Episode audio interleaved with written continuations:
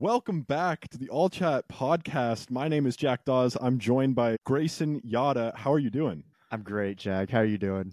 It's been a good week of League of Legends, just like every week.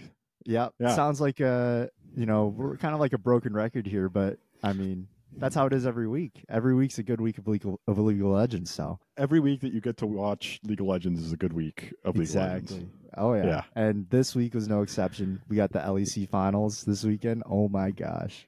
That's really the big news because the rest of the world, I mean, we had LCK and LPL games going on, but there's not too much to talk about there. They went more or less as you'd expect. And then, of course, LCS is on break. But LEC, that's where the big money is right now. Bangers only over there. Bangers only. What a weekend. Yeah. Let's just start right with Fnatic and MDK. We talked about this last week. We said it was going to be a banger. It was an absolute banger. It was a banger. No one knew which way it was going to go until the very end, which that was the most fun to me, is that it wasn't like super one-sided, like, oh, it's 100% going to go to this team, it's 100% going to go to this team. Like, they're taking games off each other back and forth, and even in the last game, like, it wasn't totally clear who was going to take it. I think, MDK ended up running away with it kind of at the end, but what a good series. Yeah, that was unreal. We knew that it was going to be a fist fight for sure, and that was scrappy too. I mean, MDK Fnatic, like we've seen throughout the season, it is always scrappy, and we got that in that series. I honestly didn't get to watch too much of it live, and I didn't see too much of it afterwards either. I was caught up in that Adam news, but I'd love to hear your thoughts on just the MDK Fnatic series and what you took away from it. Yeah, I'm looking through it right now. I thought game 4 was really interesting. It was a really hectic game. I think it was one of the more back and forth games. Just an interesting fact about that game that I noticed while I was watching, there was 2 flame horizons in the game on opposite teams. So Mirwin at one point had 100 CS more than Oscar did, and just after that, Humanoid hit 100 CS over Frascawi. Oh, so wow. It was just interesting to see both teams hit it in one game. Against each other, like different laners hitting it against each other. So that was just kind of a random thing that happened, but I thought that was interesting to see, not even like not just in like one series, but in one game. Yeah. I think that's the story with Mad so far. They've been able to like fight through everything. Like, it doesn't matter what type of leads that they do or don't have, what type of leads they have against them. They're just willing to put up a battle. Like, they're never out of it. So, and they're playing all kinds of stuff too, especially like when you look at Mirwin's picks, they continue to be a little like all over the place because he's playing the standard stuff. Like in games 4 and 5, he played Gnar in game 4 and he played Cassante in game 5. But then he also had in that same series, a Varus game, a Gwen game, and an Akali game. Oh, yeah. So, he's playing the standard stuff. Gnar is kind of coming back into the meta. He's still playing that, but then he's still picking his like signature pocket range pick, top pocket pick, whatever you want to call it at this point. And he's playing him really well, which is super fun to watch. Yeah, I think that whole team synergy, like just as a whole, they have this NRG kind of feel to them where it's kind of like individual players who are able to take their game to the next level when it matters. And I think that's kind of what we saw out of NRG last year. I'm seeing a lot of parallels there, especially for a team that was definitely counted out. To see this run that they went on this past weekend, it all starts from each individual player. And I think everyone's no exception of that. For being, that type of player who can pull out something that'll change the entire series or change the entire game, put it on its head, Yeah, I think Frascawi really stepped up. He stepped up this whole playoffs, but especially this weekend too. In the game 3, a lot of people were really praising him for his Gragas.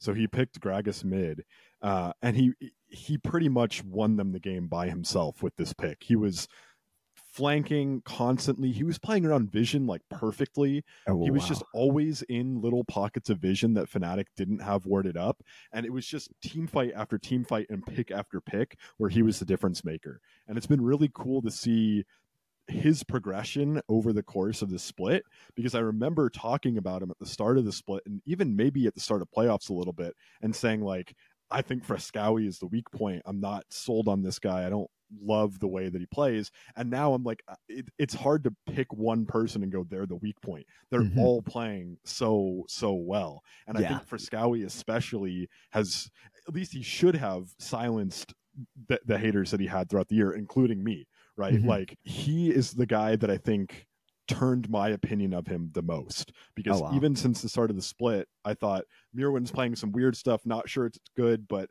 looks pretty good, looks decent, and I was always kind of like, not really sure, but I think it's probably good. And then Supa and Alvaro, I was sold. Elyoya, I was sold. And Friscawi, I was like, nah. And then he really turned it around, and now I think he's just a top 3 mid laner, probably Caps, Humanoid, in him, I would guess. I mean, Duke's up there too. I don't know, but he's really good. He's really come into his own and has actually been a huge difference maker for this team. Yeah, his progression has been unreal. Just seeing how he's been playing this past weekend, you could tell that he feels a little more confident. He knows that he can hang up in the LEC. You can just tell that throughout this whole series, especially come playoff time, he's really stepped up his game, and he's come into his own in that regard. Yeah, and I thought Elyoya had a good weekend, as I was expecting him to. I think Supa and Alvaro continued to perform well, and then, like we said, Mirwin continues to play these crazy picks and play well on them. But I think the interesting series to talk about is the BDS series. Yeah. I think that's where we need to spend a bulk of the time, because that was the one that was so different than what we expected. Yeah. Bombshells a day before the series. Yeah. Adam is not playing. He's been benched. And Gen X is in. Before we even get into the series, how much have you heard about what happened with Adam? Honestly, I'd say I'm more up to date with what happened with Adam than the series itself. Okay. Fair. Yeah. So do you want to give some context to people who maybe haven't heard about what happened? Yeah. So basically, from what I understand, Adam was benched for behavioral issues. He got into a heated argument with his head coach. This has been a recurring problem, it seems like, since last year. And it reached its breaking point. It's so strange that they picked the weekend of the Winter Finals for the benching. Like, something must have really... Obviously, it sounded like there was an argument this past week that really set them over the edge, but that's still a pretty crazy move to pull right before the Winter Final. Adam seems like he's trying to turn over a new leaf here, come back for the spring split. But yeah, it was a really strange thing. It was a definitely bombshell of a piece of news right there to come out right before the Winter Final. Yeah, the timing of it was, you have to assume that because of the timing, that it had to either be a much bigger deal than what people are discussing on social media, because both Adam and Stryker, the coach, have come out with statements kind of downplaying it, saying it wasn't that big of a deal. But, right before... the semifinals, and you're benching a player when your team is like clearly second best in the league at least, and so clearly you have a shot at making finals, and all of a sudden you bench a player. To me, that's either the issue was much bigger than people are saying it was, or it was a thing where one take that I've heard is that Stryker might have made the choice to bench him because he could see Adam weaponizing it in the future. If he didn't bench him there, then all of a sudden, the week before playoffs becomes like an opening for Adam to not really keep his behavior in check. And then all of a sudden, every week before playoffs, or week before whatever, whenever he can find an opening like that where he knows he won't get benched, then he doesn't have to keep his behavior in check. So some people were saying he did it because if he hadn't, then it would become that window of opportunity. And I think the only other explanation is that it's a much bigger deal what happened than what people are letting on. Yeah, I mean, as a head coach, you do have to set that precedent, Yeah. I mean, I play hockey. For me, if you do something bad, if you talk back to your coach, mess up, if you mess up, that's fine, right? Everyone makes mistakes. But if you're, flaming your teammates, if you're talking back to the coach, that's where you're going to see the bench. And that's clearly what we saw there. You do have to set that precedent. And I think you're right. I didn't see anything like that take wise, but it makes a lot of sense because, I mean, who knows if you just enable it, who knows what's going to happen in the future. Yeah. But getting into the series a little bit, we had talked last week, and I said specifically, I think G2 is going to 3-0 anyone that comes to them. I think BDS is going to 3-0 anyone that comes to them. And I think MDK versus Fnatic is going to be a banger. So got all of that wrong, except for the MDK versus Fnatic part. But, you know, coming into the series, it was like, I think it was pretty common... It was a pretty common feeling in the community that BDS was like pretty clearly the second best team. And even if not everyone thought that they would 3-0 Fnatic or Mad, I'm pretty sure that like the general consensus was they're at least going to beat them. Mm-hmm. And I think if they had Adam, that probably still would have been true. But mm-hmm. I want to give a lot of credit to Gen X because he coming into a situation like that, especially when a player is benched for flaming his own teammates right before a big game. You bring up your academy top laner. Granted, he's played in the LEC before, so he has some experience. But, you know, he comes up with, like, probably less than a week of practice. Uh-huh. And then to perform the way that he did on stage, I thought Gen X had a pretty great performance overall, considering the situation. Oh, yeah. I thought he looked fine. He looked like, you know, an LEC top laner in that series, if I'm being honest. Yeah, I mean, obviously losing Adam's a huge piece for BDS, but Gen X came in, stepped up, and I mean, I think after the Adam news broke, the consensus was definitely Mad's gonna, you know, smoke BDS. Yeah, because I mean, Adam was definitely a central piece of that BDS team, and to lose him the day before. That's definitely not going to be good for the team mental. No, but and we had talked about this before, but what we were saying before is like this team functions off the back of Nuke and Adam, and like I had brought it up before that when those two are carrying, that's where I trust this team the most. So to lose one of the two central pieces, we've seen that Ice can get kills and carry games. He's had games like that before, but to me, my biggest confidence in this BDS team is when Adam and Nuke are carrying. So to lose half that carry potential is a big hit for the team. But then I thought Gen X coming in, I actually thought that he wasn't the biggest problem on the team. It really seemed like he actually played fine. It wasn't that there was like some monstrous gap in the top lane. It seemed more of like a team morale thing. And like, honestly, I thought Nuke had a really bad series, and I'm guessing that's because of everything that's going on in the team right now. I know Nuke and Adam are pretty good friends. Yeah. So it really felt more like a team cohesion and like team morale thing than it did a Gen X thing, which is good credit to him and respect to him for coming in and playing the way that he did again. So, yeah. And honestly, big ups to BDS too. You got to feel for the other four players of that team. You go through the entire split and you lose one of your top players. For them to also step up, I mean, obviously Nuke maybe didn't have the best series, but they took it to 5 games, which is, you know, that's impressive in its own right, because I don't think a lot of people had that series going to Silver Scrapes, you know? No, it's after the Adam news. No, I don't think so.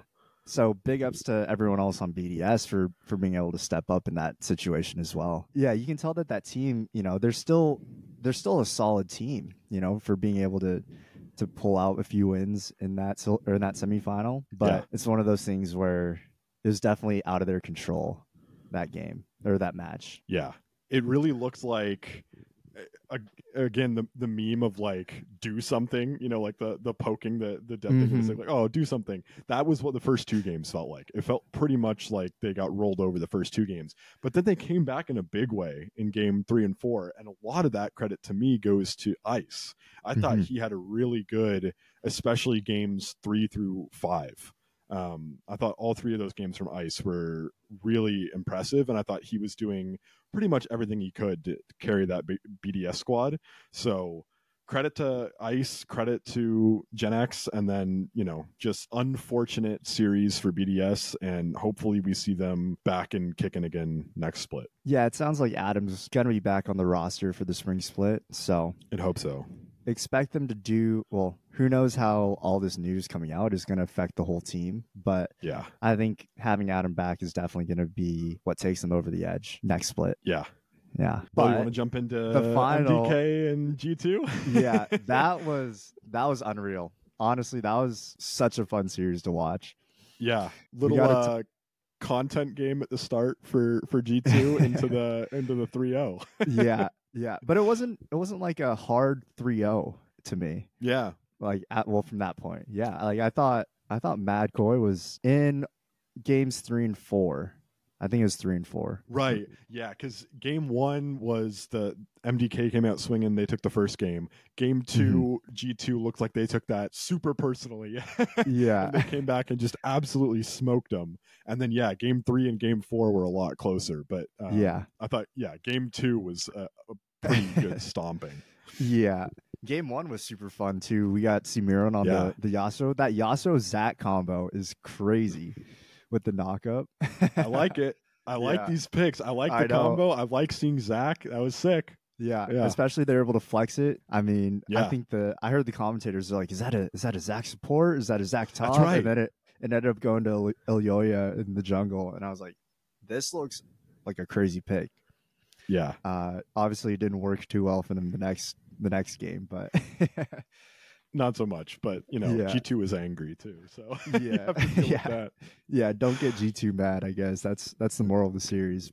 Yeah, this is my favorite kind of League of Legends, though, is when you have drafts that are like this flexible, which is why I love this Mad Koi team so much. It's why everyone loves G2, obviously, because they've been doing this forever, but the reason I love this Mad Koi team is because they're doing the same thing and they're playing out these really creative, flexible drafts, which is so cool to see. I love going into a draft and not knowing exactly where each pick is going to go when it's picked. I think that is such an underrated skill from a team, because so many drafts you see people pick flex picks in like the first 3, but then like maybe like the first 2 picks are flex or something like that, and then the third pick that they make just like cements what lanes all 3 are going to go into, and it's like, well, that's not really a flex anymore then. You've picked flex picks and then you've told us exactly where they're going to go. But MDK wasn't doing that as much. They were like truly like, even the commentators down to the end were like, no, this is going to be a Zach support, and ended up being well support Zach jungle. So I love that. I love their drafting. I love the picks that they're making. It's awesome. Yeah, no, it's super entertaining. That was like the matchup that we wanted to see, the G2 mad drafts, and I'd say we got a pretty good taste of what's to come in the future here from Mad and G2. Yeah, no, I'm super happy with the way it turned out. I'm really glad it ended up being a Mad Koi and G2 final. Yeah, I mean, okay, we got to talk about Elyoya versus Yike, because that matchup went crazy. I thought that matchup went crazy throughout the whole series. Yeah, Elyoya looked silly in game 1. Yeah, then Yike took over in those games 3 and 4 for sure. But it wasn't like Elyoya was just smurfing, or not smurfing, but feeding either. Right. Yeah, and you can't forget about the Yike pentakill in game 4. That was crazy. That's the last person to do that was Inspired when he was on Rogue. Oh wow, yeah. On Lilia too. I know, and it was right when the stream broke too. Oh, we missed the whole thing. Really, I didn't know that the stream broke, because I was just watching the highlights. But that's okay. That's wait, brutal. Yeah. So let me give you some context on this. Yeah, I was watching it live, and right before that fight happened, the entire screen went black. No sound, no video. No it was way. Just a black screen being streamed for like 5 minutes, probably something like maybe even longer than that. And then they finally got it back. They didn't have audio for a little bit, and then once they got the audio and everything back online, they cut to a replay of the Yike pentakill. But right before that happened, it was black for like 5 minutes. Shit. That's brutal. It was brutal, but that's still hype. That was so sick. And then Supa too. I felt bad for him that entire last game, because my goodness was he fed, and Mirwin kind of got gapped. Didn't kind of get gapped. He got gapped pretty hard by BB in the top lane, and there's nothing Supa could do from that when you have a fed Gragas on the other team. Sometimes BB just gets in this place where he's like, I'm just going to be the one who makes us win this series. Yeah. I don't know what, like, he's always a consistent top laner. He's always a good top laner. He's been having a really good split. But then sometimes, like, there's a reason he was finals MVP for this set of games, because he just gets into this place where he's like, okay, well, like, I'm just going to take over and we're just going to win these games. And he absolutely did that.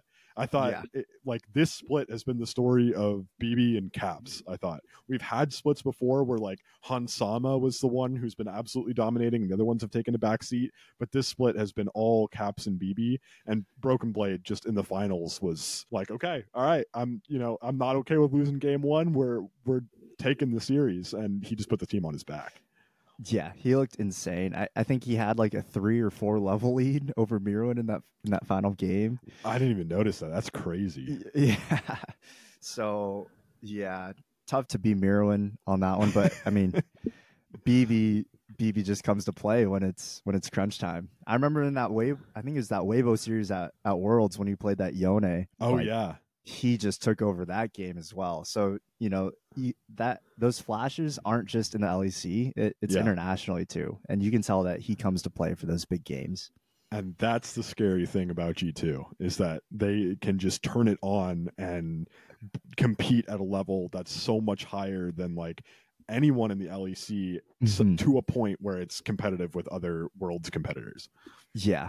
And I think that's kind of the story of LEC, right? G2 is always going to be the one at the end. It's kind of like, you know, T1 and Faker with the LPL. Yeah. You know, all roads lead to G2 in the LEC. Yeah, they're the raid bosses for sure. Yeah. There was some graphic of trophies, like how many trophies teams have gotten since G2 was in the league. And I think it was something like since G2 joined the LEC, they've got 13 trophies, I think, and since they joined the league, all other teams combined have gotten 6. So they've over doubled the number of trophies.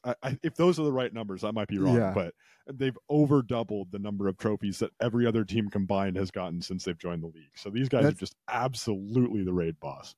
Yeah, that sounds about right. I think they're going to turn some heads at MSI too with their flexes and just how they've been playing. I think once everyone's kind of up to speed, obviously everyone's a solid player on that team. I think once those guys are going, you know, you gotta give it like a T1, you know.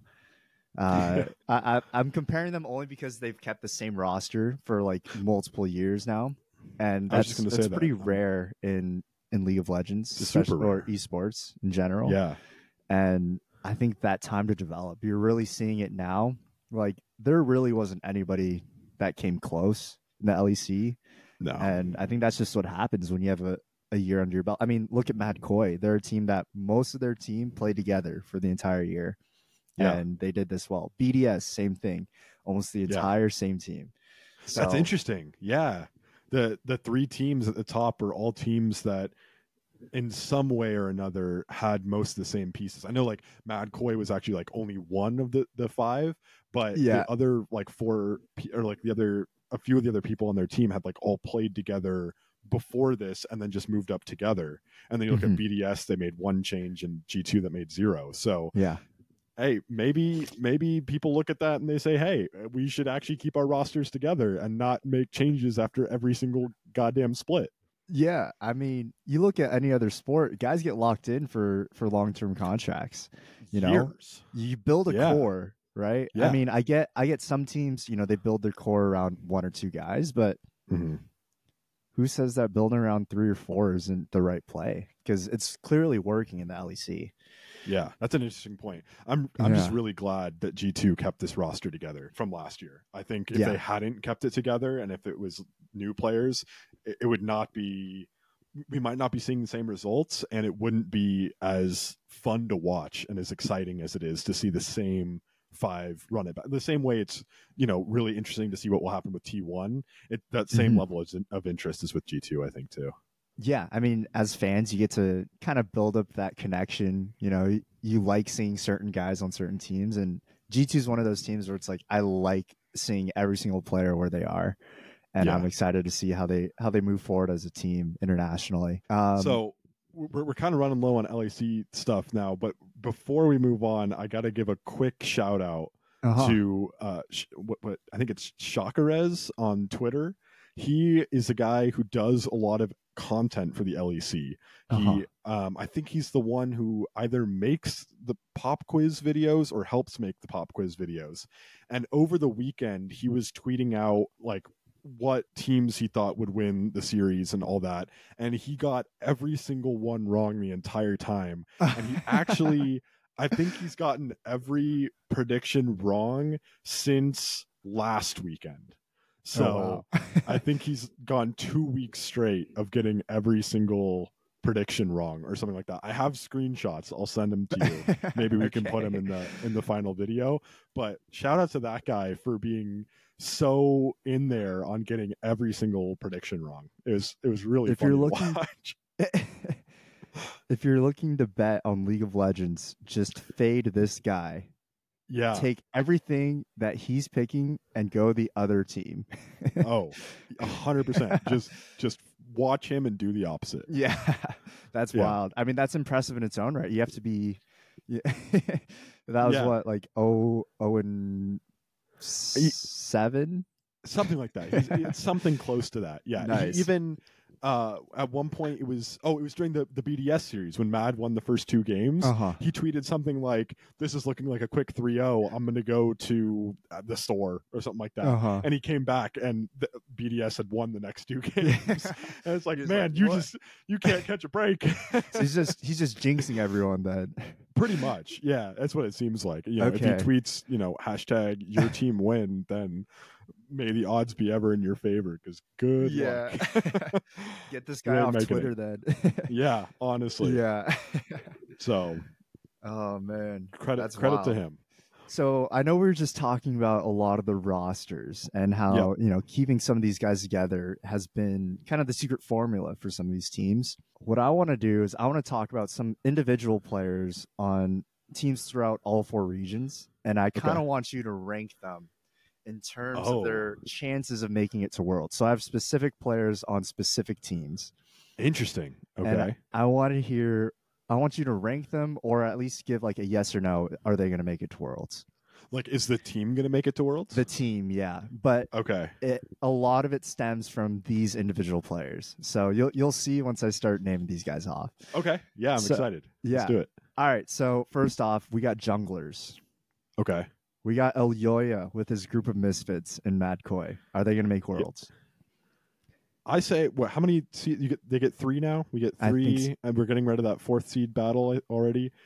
Three. Are they going to be top three at the end of the year? I'm going to say yes. I think so. I think I'm already impressed that they took a game off G2 in this finals. I'm impressed that they got to this finals, and I think they only get better over the year. I say yes. Yeah. Okay. I think I'd agree with you on that. I was pretty impressed with how they've been performing lately. And I think Elyoya and the rest of the rookies are just going to keep on stepping up and growing as a team. And the other part of that, too, is that I've just been pretty unimpressed with the rest of the LEC. So I don't see another team like this top four that we're looking at: Fnatic, Mad, BDS, and G2. Like, those are the four teams I'm looking at, and I'm pretty unimpressed with all the rest of the teams. So I don't see a lot of them like stepping up and taking that spot from Mad right now. I mean, maybe Fnatic does, but I think Mad makes it. Okay. Yeah. I agree with you there. All right. We got Cuz with his new bot lane and KDF. That's a tough. Do they make Worlds? Because LCK gets four seeds. So it comes down to six teams for the playoffs. So you can assume it's going to be T1, Gen.G, HLE, KT, KDF, and Damwon, all kind of in that mix. Man, unless Damwon really gets it together, they are not making Worlds. They're looking not good. Yeah. I never want to count Damwon all the way out because it's Damwon and his showmaker. But I don't have a lot of faith in them right now. So the question is, are they third, fourth, fifth, or are they third, fourth, or are they fifth? Yeah. Because T1 makes it, Gen.G make it, and then it's Hanwha, KT, and Kwangdong in my mind. I mean, I guess technically, FearX is there too. They're kind of in that mix, but I don't think FearX makes it. I would have Kwangdong making it over FearX. Uh huh. So the question is, do they make it over either HLE or KT? Wow, that's tough. Oh, it's so hard because of how they've been performing this split. Like, they look unreal. They do. I really want to say yes. I really want this team to make Worlds. I'm going to say no. Okay. I think when push comes to shove that HLE and KT are going to take it over them. I think if they do go to Worlds, I think KT is the one who doesn't make it. Okay. I hate that because I love KT, but it would be a very KT thing to not make Worlds and have this Kwangdong team make Worlds. So yeah. I'm going to say no, but if they do, it's beating out KT. Okay. I think, couldn't have said it better myself. Oh, yeah? You think the same thing? Pretty much the exact same thing. I think it's really going to come down to KDF and KT. I think HLE's probably got that on lock. Yeah. I think Damwon is probably going to be the sixth team. Yeah. So I think it depends on how these guys keep on playing throughout the rest of the year. But I love this team so much, so I had to throw them in there. And I think Cuz is definitely the biggest piece of that. No, that's a good one. That's a banger question because that's really the question right now is how is this Kwangdong team going to be? Okay, What else you got? All right, so I got Weiwei on LNG, whose entire team is underperforming, but it's LNG. So here's the thing. I don't know as much about the LPL as I do about the other regions, so I'm not as confident answering this. I'm going to check the standings right now real quick just to see where we're at. Quick one. They're 2-3 right now. And they're in 10th. Mm-hmm. That's not great. And their competition for the top four is BLG, NIP, JDG, IG, Top, Weibo. Even WE is 4-2 right now. Mm-hmm. I don't think so. You don't think so? I think they're one of the teams that underperforms this year. I think there's too much competition at the top. I think BLG is going to make it. I think JDG pretty much has to make it. I think Top is going to make it. And then I think it's going to go NIP, IG, or Weibo probably would be there before LNG is. Okay. Because that's like what are your thoughts? Preseason, you think of who the top four teams in the LPL are. LNG is 100% in there. And the fact that they're sitting in 10th right now, obviously their entire team is underperforming. That's the biggest thing for them. As far as making it to Worlds, next split is a brand new split. But right now, I'm not convinced by this team. No, I don't even think that they could beat I don't think they could beat NIP right now. Wow. And I don't think NIP is really in that they're upper echelon, but they're not in the top four to me. Okay. Yeah. Because you had said before that NIP is not as good as their score says they are. Yeah. So I think. Yeah, for me, I don't have these guys making it to Worlds either. How crazy they're one of those guys where it's a super team, Yeah. And I don't know. You never know because Weibo had the exact same thing happen to them where they were just underperforming the entire split and they made the World Finals. So that's true. You never know. But right now, I am not convinced by LNG. Yeah, I would like to see them make Worlds, I think. I would like to see LNG make Worlds, but I don't have a lot of faith right now. Yeah, me neither. And then, the final jungler I have, we have to go to the LCS, and we have to talk about another vet who's just with a team of young guys. We got River and 100 Thieves. Oh, okay, that's not where I thought you were going to go. When you were talking, I thought you were going to go to Inspired, right? No, I thought you were going to throw Blabber's name in my face. Okay. I thought you were going to make me decide on the C9 team right now. I'm glad you didn't. Okay, River and 100 Thieves, do they make Worlds? That's the question. Mm-hmm. And we get three seeds. North America. So we're looking at our top six right now. We'll just rattle them off real quick. FlyQuest, 100 Thieves, Team Liquid, NRG, Cloud9, Dignitas, with Shopify and Immortals at the bottom. So, okay, here's my process of elimination. I'm feeling good about FlyQuest, unless they have some similar collapse to last year's FlyQuest, which, knock on wood, I really hope they don't. That'd be crazy if that happened. Then maybe it's a FlyQuest thing. If it's a FlyQuest thing, then I'm never trusting this team ever again. If FlyQuest doesn't make Worlds at this point, I am never trusting this team again. So I think FlyQuest make it. I think that they're looking really good. I would like to believe that Cloud9 make it, but I think they have a lot of work to do before that happens. So the question is, who's the third team that makes it? I don't have a lot of faith in Team Liquid still. I think that they can be good, but I just see the other teams having higher ceilings than they do. I think NRG is more likely to make it than Team Liquid is. So really, to me, the question is, like, I'm a C9 fanboy. I'm just going to say that C9 makes it, even though, like, that's a little delusional at this point. Who knows? So in my mind, it's like, who's that other spot that's making it? And it's 100 Thieves or NRG. Oh, and is it 100 Thieves? Because here's the thing. If I say it's 100 Thieves, then we're just doubting NRG again. Yeah. And maybe they just get the boost and then qualify first again or something like that. But this 100 Thieves team looks legit. I know people have concerns about Sniper. He looks really good, but I think Bwepo had that interview saying that he's a fraud. Mm-hmm. River is always good. I'm really high on Quid right now. Yeah.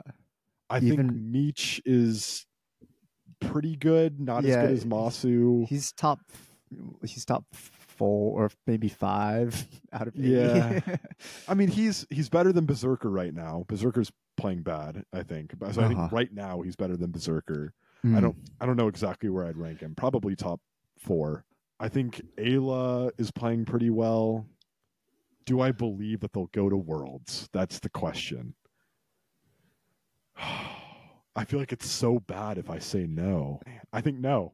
No. I think I'm going to say no. Okay. I know that's like really scandalous, especially because they're like a strong second place right now. Mm-hmm. I think by the time we get back to the end of the year, they're not going to make it, which hurts to say because I want them to. Yeah. I don't think it's going to happen. Okay. What do you think? I think they have a chance. I think they definitely have the upper edge right now over Team Liquid. But I think it's pretty close between them and NRG. I feel like NRG is just going to pull some stuff out of their back pocket and just like, yeah, guys, doubt us again. Man, they got to though, because there's like legit reason to doubt them right now. They look bad. They don't look good. 0-4. No, they just look like they're falling down the standings because they're playing worse. Them and Cloud9 don't look good right now. So it's like you have every reason to doubt both of those teams. Mm-hmm. I think if Worlds was tomorrow or Worlds was next week or whatever, 100 Thieves 100% make it. But by the end of the year, I have faith that NRG and Cloud9 will pull it together and contend with FlyQuest. Okay, maybe there you go. Yeah, I'm probably delusional. But we'll see. We don't know. These are just way too early Worlds predictions. But they're just fun to do because I don't know. Some of these teams and players are just so fun to watch. You know? Yeah. No, that was good. I like that. That was fun. I guess we'll check back in on these at the end of the year and see how delusional or not delusional I am. Yeah, I do have a few more. Okay. I got another one. I'll go through all of them, and then you can rank them. And you can tell me who do you think is going to have the most impact on their team and who you think is going to have the least impact on their team. Okay, cool. Let's do it. And the theme of this one is familiar faces and new spaces. Oh, I like it. Wow, you're getting creative with it. I like it. So we got Mako on Top Esports. Okay. We got Jojo Pune on C9. Okay. We have... Okay, so this one's kind of troll because I didn't really have anyone for the LEC, but I said Adam coming off the bench. Okay. And then Piosik on KT.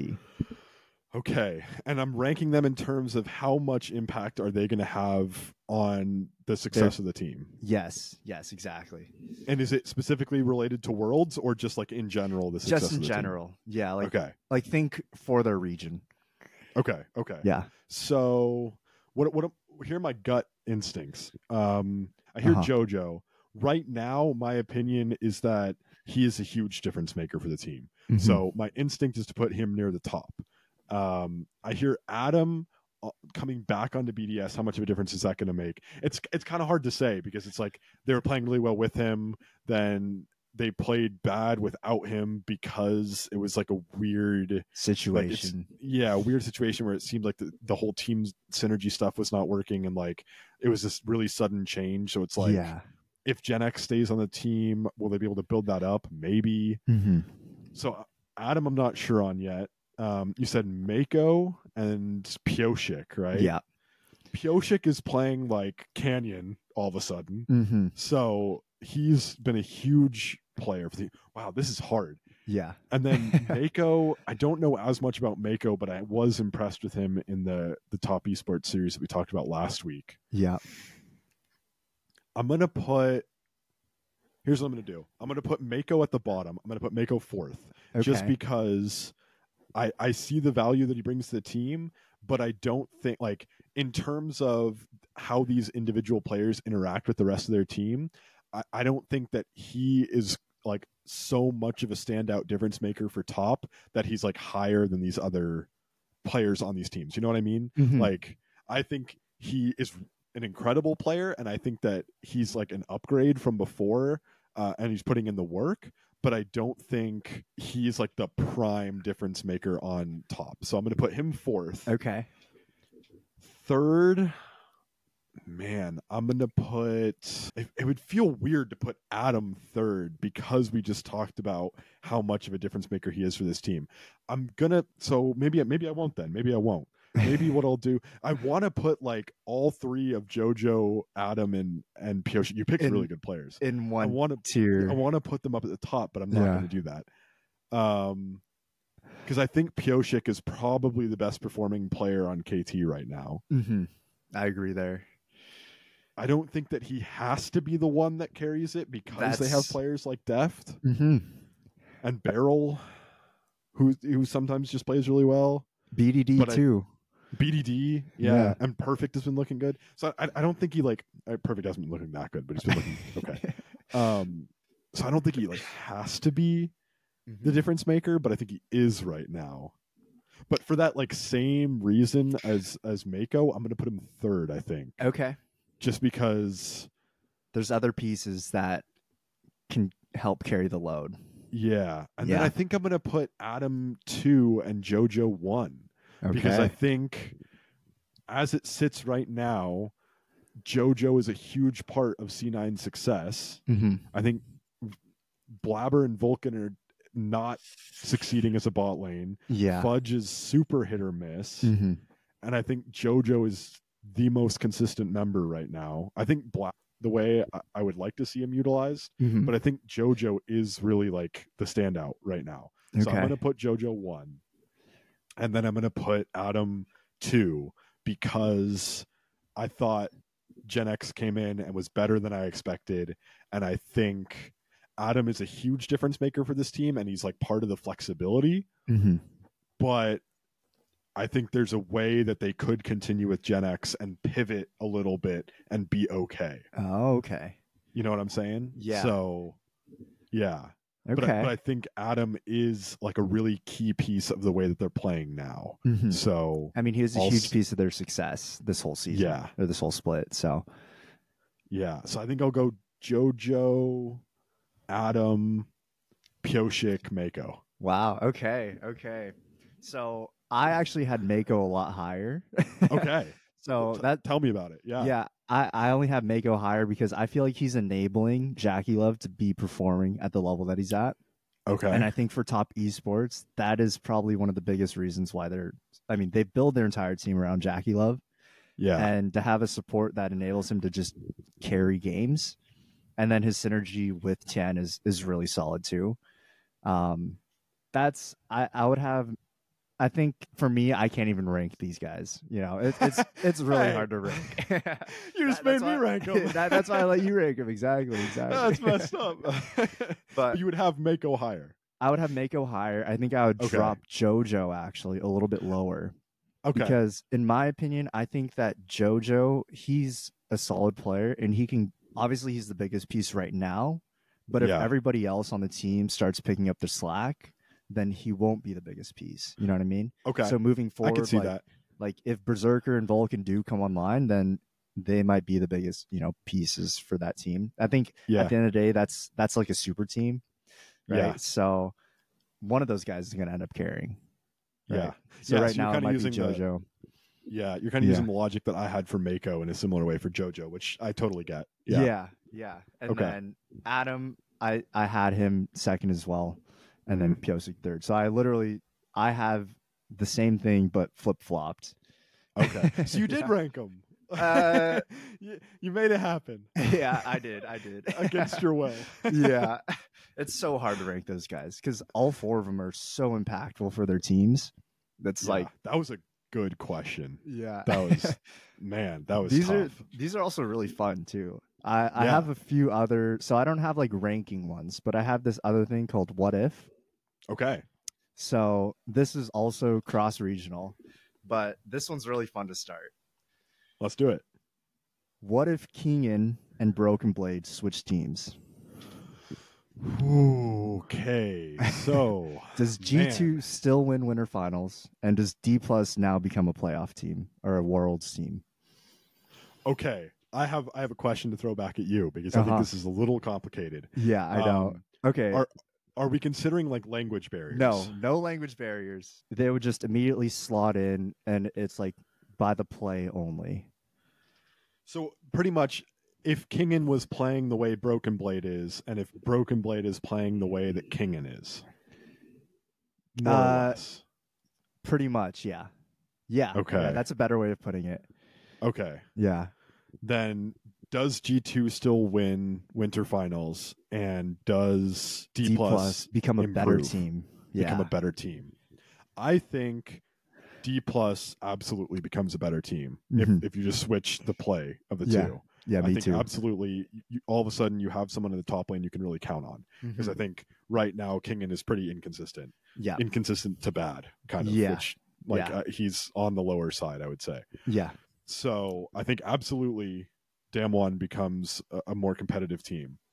Does G2 still win winter playoffs with Kingan, basically? With Kingan instead of BB, because BB played such a big role in this winter final.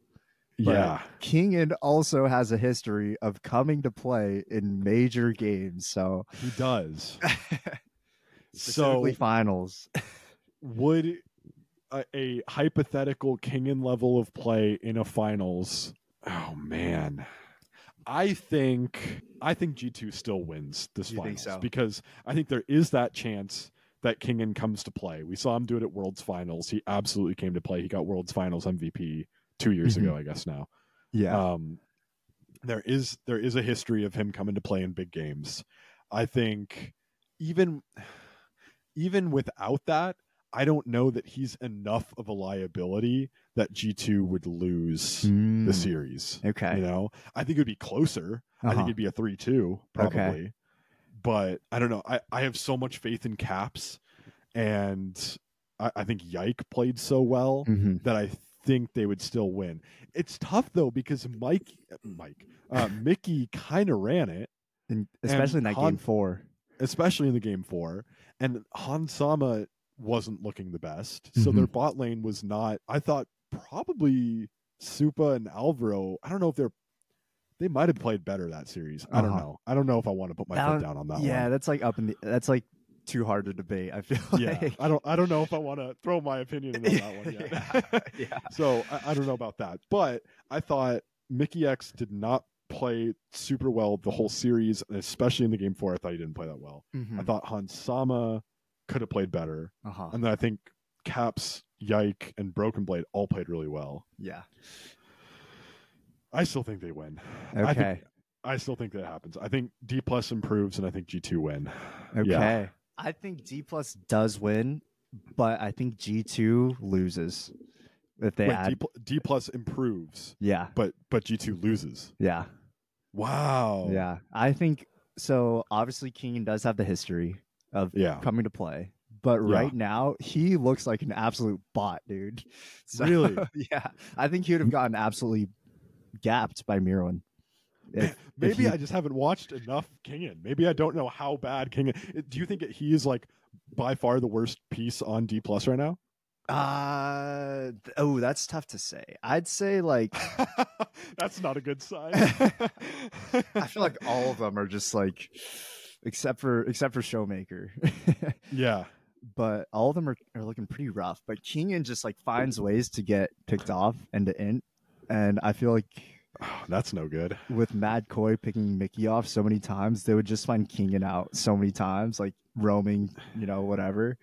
Yeah. And he would just get picked off. And that's a way bigger piece to lose than a Nautilus, you know?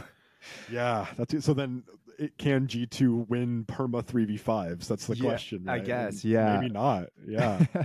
But I thought that one was interesting because we do have an underperforming player and a player who's looking like one of the top laners in the world right now.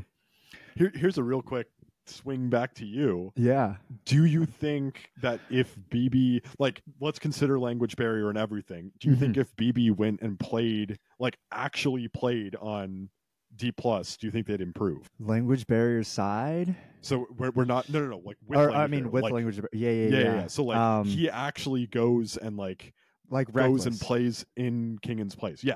Do you think D+ starts playing better? It depends on how much D+ trusts his drafts, because BB also has some crazy picks that you do not see in the LCK. LCK is a very standard draft, very by the book. Unless you're Carrier. Yeah, unless you're Carrier. That's tough. I feel like he could. I feel like D+ could be a better team. Okay.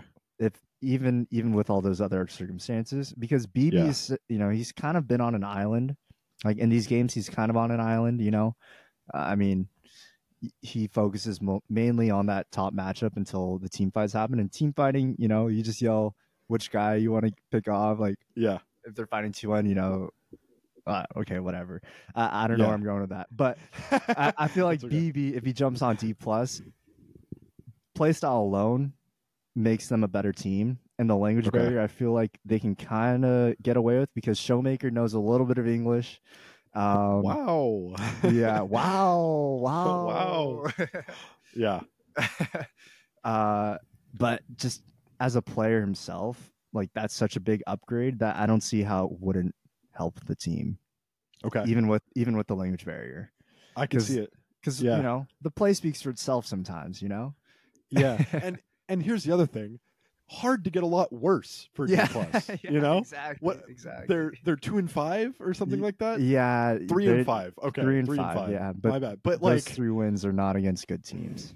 I mean, let's be honest. The bottom 3 of LCK are fairly uninspiring. Like, I don't have any trust in NS, DRX, or OK Bro. Yeah. Like, saying that you're in the spot above those 3 teams or tied for the spot above those 3 teams, not saying too much. It's not saying a lot. So it's hard to, it would be hard for BB to make it too much worse. Yeah, exactly. And I think he would shake things up, you know, maybe that's what they need. Yeah.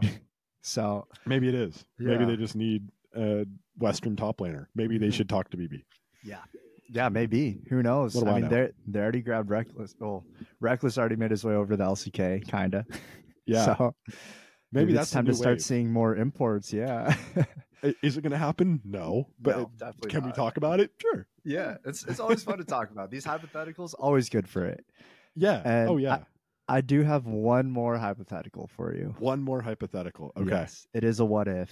And it is, what if Chovy and Quid swapped? What if Quid never left Gen.G and Chovy instead got imported by 100 Thieves? 100 Thieves drops the big bucks. They pull Chovy. Yeah. And Gen.G promote Quid. Yeah. What do we see happen? In their current forms right now, is Gen.G still a 7-1 team? And does Chovy make 100 Thieves by far the best team in the LCS? Wow. So, okay, if Chovy came over to the LCS, I think he would be like, I think he would be one of the best imports that North America has ever seen. Like, we've had this discussion before with like Prince and some other imports, but importing Chovy is kind of like importing a faker. Yeah. Right? Like they're clearly not the same. They're not on the same level, but like at an individual skill level, I think a lot of people would actually say Chovy is individually a higher skill player right now than Faker is. There's something to be said for like Faker's ability to, you know, make his team, his macro play, all that. But like on a like individual skill basis, Chovy for the past couple of years has been like one of the top names in the world. Yeah. So I think Chovy comes over and is probably the best import LCS has ever seen. Mm-hmm. The does question 100 Thieves is just smurf on the LCS though? But here's the problem, right? Is you like here's how it would go. Uh-huh. Right out the gate, yes, he comes over. Doesn't matter what the communication looks like. Doesn't matter what the gameplay like. What any of that looks like. His individual skill is so much higher than every other mid laner in the LCS that mm-hmm. that 100 Thieves shoots up the standings. Yeah. Long term, I don't know, because we keep seeing this happen where imports come over to the LCS and they seemingly get worse over time. It kind of happened with Prince. Mm-hmm. Berserker doesn't look good right now. I'm really hoping that's not like Berserker's here for a little bit and it just slowly gets worse, because he's looked really good before.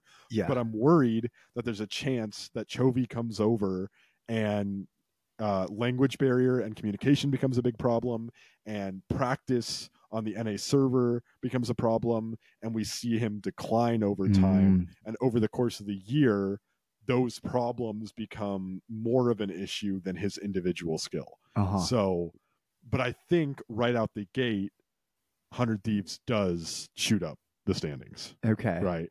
Yeah. Like I think so. Like Chovy could solo carry games for this team. Mm-hmm. So quit on Gen.G. That's the really interesting one. Yeah. Because I'm really high on Quid, and so are you. Yeah. He's looked phenomenal this split. Yeah. We both like Quid a lot. Mm-hmm. He was just player of the week. Is he good enough to compete on Gen.G's level and keep them at a 7-1, or do they start to fall off? He's not Chovy. He's not as good as he is. He's not Chovy level. Mm-hmm. Oh man, that is a tough one for me. Okay, do you want my answer? I do. I really do. Okay. Yeah. So for me, if I'm 100 Thieves and I'm Gen.G, I'm saying no matter what, both ways. Even if I'm 100 Thieves, I'm saying no to Chovy. Interesting. Why? Because I think Quid right now, the reason why he's performing so well is because he's come into his own.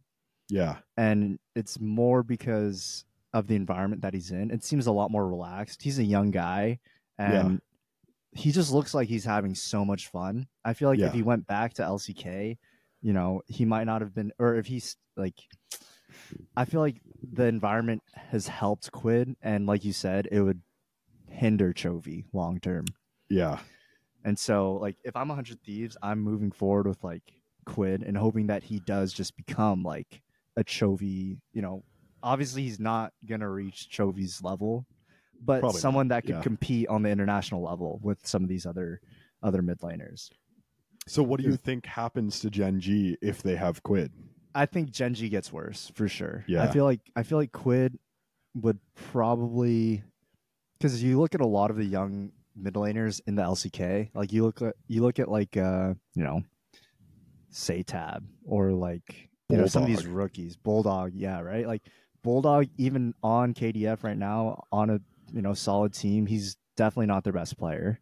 Yeah. Right. And I feel like Quid is more or less on that level, probably a little better.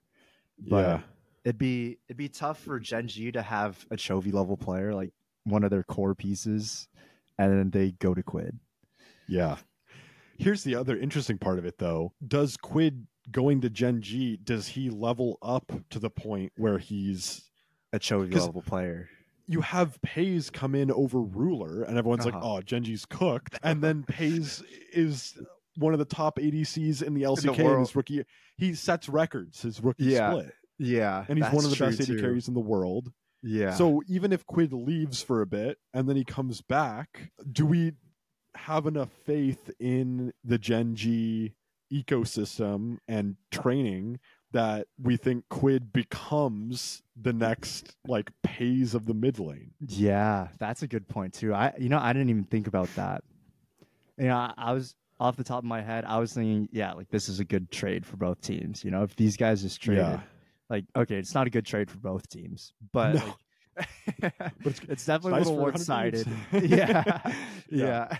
100 Thieves isn't losing that trade by any means, but yeah, that it's interesting because Quid really was the piece that would have taken Chovy's spot if he never moved to LCS.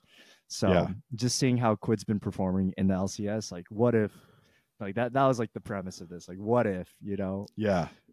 So I think I feel like the easy answer to this is that 100 Thieves gets better and Gen.G gets worse. Yeah. And that's pretty obvious. And then the harder part of it is, does Quid like grow enough over time that Gen.G is actually fine? Mm-hmm. And does Chovy struggle enough, or does he struggle at all? Does it actually matter at all? Is he like so good that it actually doesn't matter that he's playing in NA, that it actually starts to not become as like fruitful over time? Mm-hmm. And that's a lot harder of a question, but I think the easy answer that I'm going to give you is that 100 Thieves gets better and Gen.G gets worse. Yeah. I think I agree with you on that one. And that's where I'm going to leave it before I stick my foot in my mouth even farther than I already have. Hey, all hypotheticals. All hypotheticals. Yeah. I'm just a fan. I don't know anything. I've never played Pro League. I've never been a coach. I don't know what I'm talking about. Yeah. It's a hypothetical. We're having fun. Exactly. I don't really have anything else. I do have one last little thing if you want to do it. I know we're coming up on time a little bit here, but it depends on how quick you think we can run through it, but it's a team builder challenge where we go back and forth picking guys. Oh, interesting.